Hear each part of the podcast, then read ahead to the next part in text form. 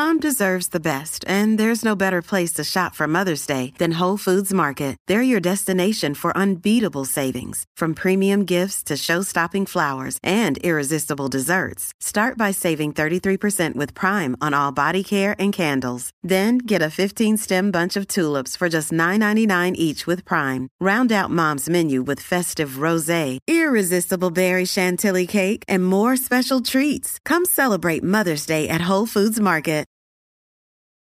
Visita una estación Sunoco cerca de ti para tu carrera de todos los días. Echa Sunoco. Aquí en Nación Z, mis amigos. Soy Leo Díaz. Estamos a través de Z93, la emisora nacional de la salsa, la aplicación La Música y nuestra página de Facebook de Nación Z y por Telemundo. Este programa es 360. Estamos por radio, televisión y todas nuestras plataformas digitales. Y aquí conmigo, otra de esas mujeres que yo admiro enormemente por su capacidad, su talento y sobre todo su gran corazón y amor por, por, por el pueblo de Puerto Rico, se ha hecho disponible para una tarea titánica social y es nada más y nada menos que la secretaria de la familia, Ciení Rodríguez. Secretaria, saludo, ¿cómo está usted? Gracias, Leo, gracias por invitarnos. Pues trabajando mucho. Lo sé. De sol a sol. Lo sé, me estaba diciendo fuera del aire la cantidad de actividades, las cantidades de reuniones y asuntos sumamente urgentes que he estado atendiendo de día a día, de día a día. Quiero comenzar con este asunto de, de las amas de llave. Precisamente hoy sale información de la enorme necesidad y cada vez mayor eh, sobre eh, la atención a nuestros adultos mayores, la falta de recursos, porque no son recurrentes que usted ha tenido que lidiar. Me gustaría que nos diera detalles sobre este asunto. Mira, nosotros tenemos este, un- una necesidad im- imperiosa Ujú. de trabajar con nuestros adultos mayores. De hecho, una de las cosas que, que dialogaba hace poco con el señor gobernador Mm. era el nivel de prioridad que requiere eh, y, y atención que requiere esta población. Y pues, obviamente, cómo estamos allegando recursos. Mm. eh, es una de las asignaciones prioritarias que pusieron en, en- en mi, en mi agenda y que acogí con, Mm. Eh, con un sentido de urgencia, eh, porque así lo necesitamos. En. Ama de Llaves eh, tenemos cerca de, de había ser, se nos habían asignado 990 mil dólares del presupuesto eh, para repartir a los municipios. Sí. Pero ante la necesidad y la creciente necesidad y, y, pues las reuniones que he sostenido con varios, eh, que sostuve con varios ejecutivos municipales, ellos me decían, mira, lo que tengo no da abasto y Ya. 15 mil, 20 mil dólares que pudiéramos repartir, ¿verdad? Equitativamente entre los municipios no era una, eh, una cantidad que los Mm. ayudara significativamente. Así que hicimos un potecito, fuimos identificando, mira, aquí tenemos este programita que no necesariamente está atendiendo el core o la, prioridad que tenemos. Ajá. Aquí tenemos estos otros fonditos que se habían dedicado a lo mejor a comprar algún equipo. Eh, hicimos un pote dentro de la agencia eh, y asignamos 5.2 millones de dólares O sea, de, de adicionales menos de un millón que había cuando usted comenzó, usted lo elevó a 5 millones. a 5.2 millones, Pero- 5.3. Pero no son recurrentes. No son recurrentes porque son fondos que nosotros allegamos ya sea de costos indirectos, de, de otras áreas. Hay, un, hay una parte que era de fondos ARPA.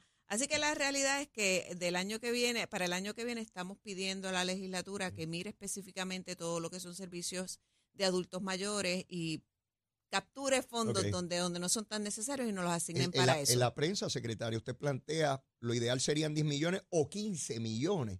Mira, eh, para que tengan una idea, eh, cuando nosotros hablamos de, de 5 millones, Ajá. 5.3 y hacemos los cálculos, la realidad es que tal vez eso puede llegar a ayudas a cerca de 2.000, 3.000 ancianos como mucho, ¿verdad? Así que cuando tú eh, oyes y escuchas de municipios que tienen listas de espera, la realidad es que tienen listas de esperas, pero también tienen gente bien necesitada.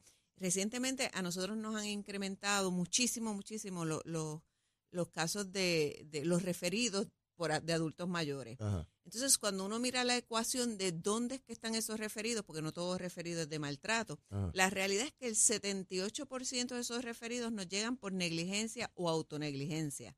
Eso significa que una carencia de las necesidades básicas.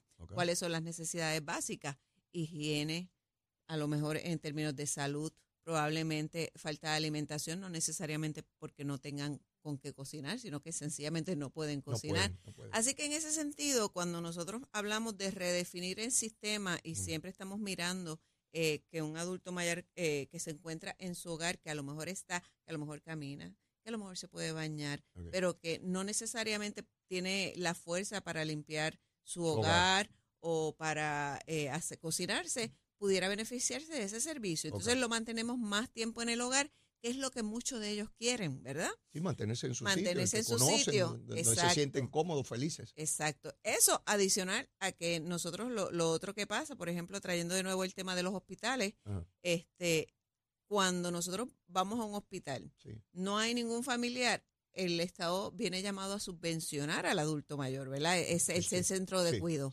Eso quiere decir que mínimo, ahora eh, con la ecuación nueva que estamos haciendo, el costo, y a mí no me gusta hablar de costo en este tema, pero es importante, sí, saberlo. porque cuando uno, eh, uno mira dónde va a poner los servicios, tiene, tiene que hacer la ecuación.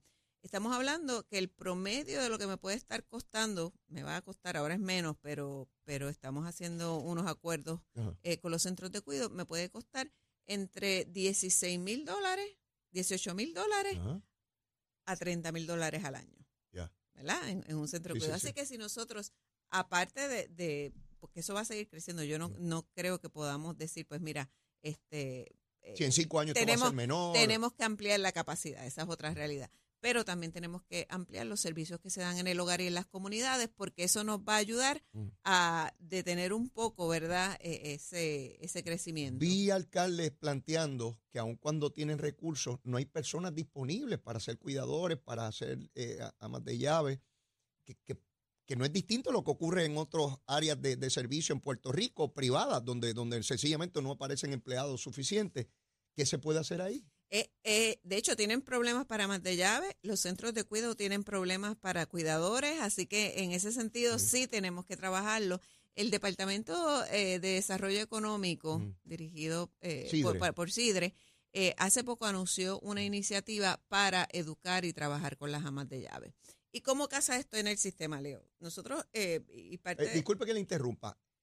Hasta el momento, si yo quiero ser una persona que, que cuide adultos, no tengo ningún entrenamiento y sencillamente voy allí. se da, se da un entrenamiento básico, o sea, lo hay. Muchos centros, pues sencillamente o, o buscan este, enfermeras prácticas o personas Sí, que pero ya, ya esos tienen una Sí, educación, sí, un entrenamiento. pero alguien que diga, caramba, yo no había pensado en eso, quisiera ser cuidador. Este, Pues ahora el Departamento de Desarrollo Económico Ajá. está haciendo unos adiestramientos básicos para atraer población. ¿Y cómo casa esto en el sistema? Que era un poquito lo, lo que iba a hablar. Mira, nosotros tenemos personas hábiles para trabajar que están recibiendo hoy día el PAN.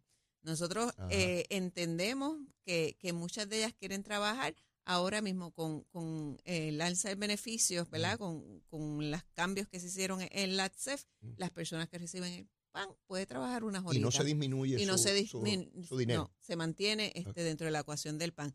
Así que son maneras de que nosotros vamos buscando a gente hábil para trabajar, refiriéndolas al departamento este, de desarrollo económico Ajá. para el adiestramiento eh, o a otras entidades, ¿verdad?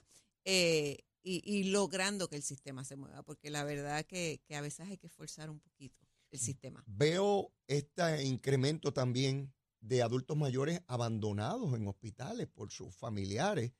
Este, ¿Qué ocurre? ¿Qué, qué pasa con una persona que sencillamente lo dejen a su suerte eh, en un hospital? de 285 en el 2017 a 769 el año pasado.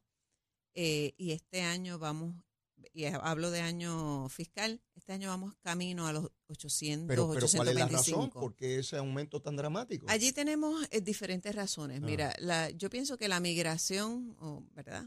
No me gusta llamarlo migración porque de, de- de territorio a Estado no necesariamente eh, eh, entra en ese concepto, pero la realidad es que eh, el que mucha de nuestra gente se haya ido a Estados Unidos y sus padres se hayan que- quedado atrás, Ajá. no necesariamente porque los abandonaron, sino porque ellos no quisieron irse, ¿verdad? Claro. De su tierra.